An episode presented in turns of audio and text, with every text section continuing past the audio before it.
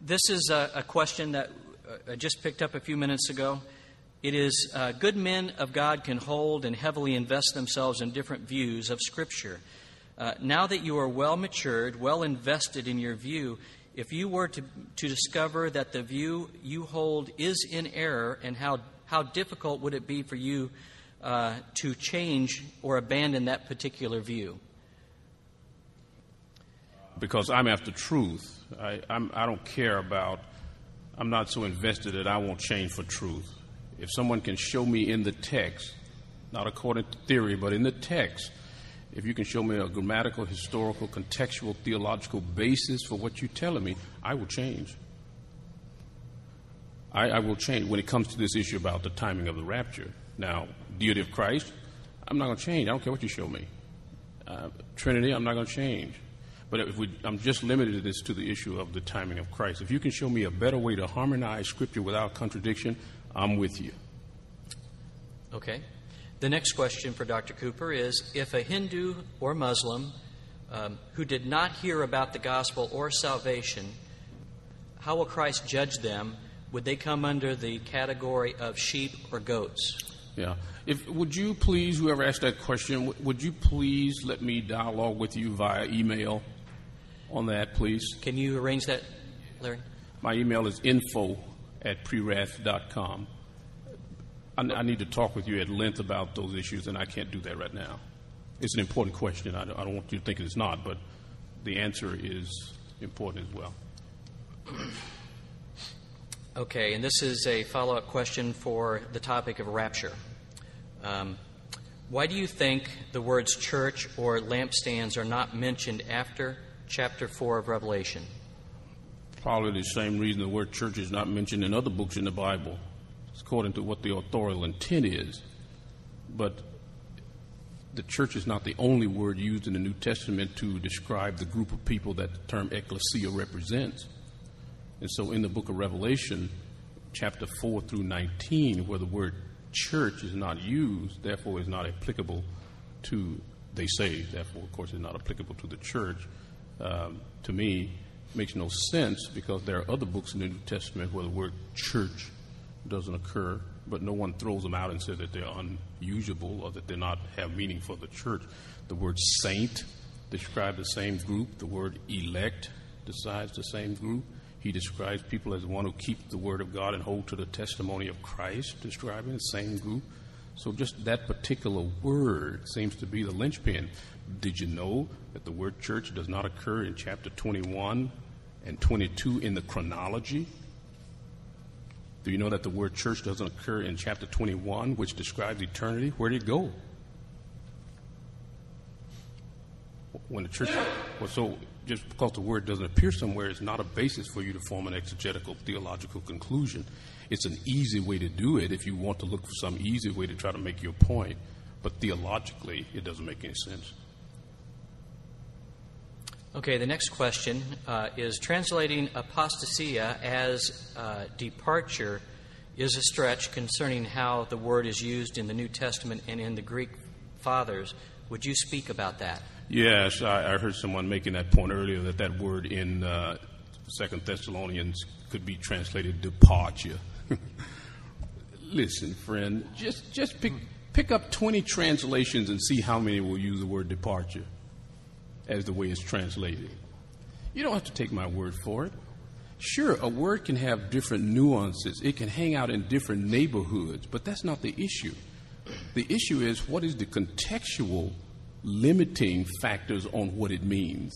And in that passage, by the way, there were pre tribbers who have tried to make that argument that it refers to the departure, therefore refers to the rapture, but it's been shown to not be true contextually, theologically, grammatically, not true which is why in the three latest translations, they translated rebellion and not departure. Just, just check.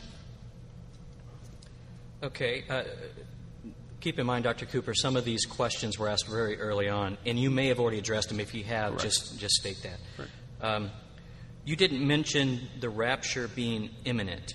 Uh, why not? I don't believe the rapture is imminent in the way that it's traditionally defined by pre tribulationists. It is imminent in the context of the beginning of the 70th week at, after the middle point. It is imminent. But in terms of it can happen at any moment, any day, the rapture couldn't happen until I was saved. I said, well, we didn't know you were going to be saved, but God did. Um, I believe maybe after I ask this, maybe you can just give us a condensed version of this, a summary version. But can you clearly and concisely define the differences in your views uh, with Dr. Ice's views? No. it's purely timing. It's, it's, it's about where in, this, in relationship to the 70th week God will actually evacuate the righteous from the earth. And Dr. Ice believed it is before any part of the 70th week began. I believe it's after the seventh week begin, but before the end, not post trib. That's basically the difference. It's a timing issue. Okay. Um, the last question um, I, I, believe this may have been intended for Steve, but because all your names are circled, I'm going to go ahead and ask it, and you can answer this in view of your view. But the question was Do, and then in parentheses, partial preterists, have a defined view of Calvinism versus Arminianism? And I'm assuming since he circled all of you, maybe he's thinking, wanting you to answer your view of uh, your pre wrath view. How does that relate to, uh, how does Calvinism, Arminianism def- help define your view or relate to it? Well, of course, when, when you're a six point Calvinist like me, it, it's everything uh, as a five pointer. Um, gives me a confidence in God's Word.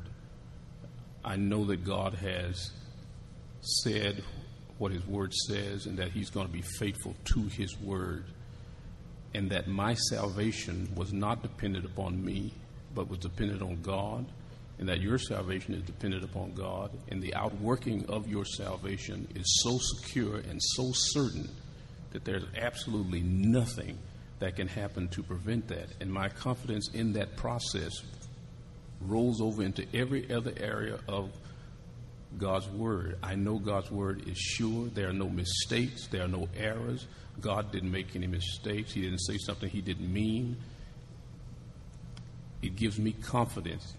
But the minute I admit that a man can lose something that God said is eternal, then the words stop having meaning and if they don't have any meaning in salvation, they don't have meaning in anything else. And an Arminian says eternal doesn't mean eternal.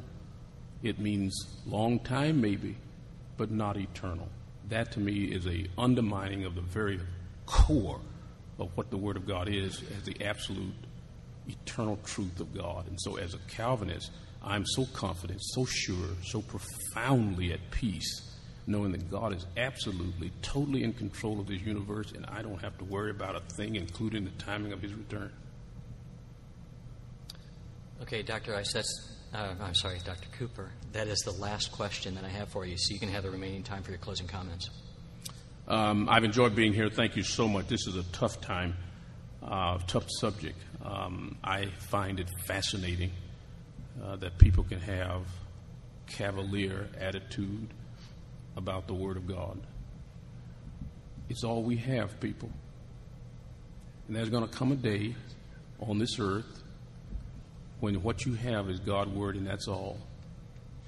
And I hope what you believe about it will sustain you through the storm when it blows. I hope you'll be able to turn to it and look at it.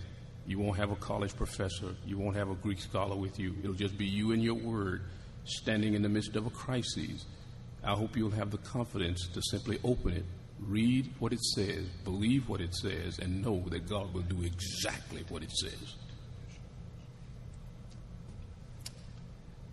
Thank you very much for joining us.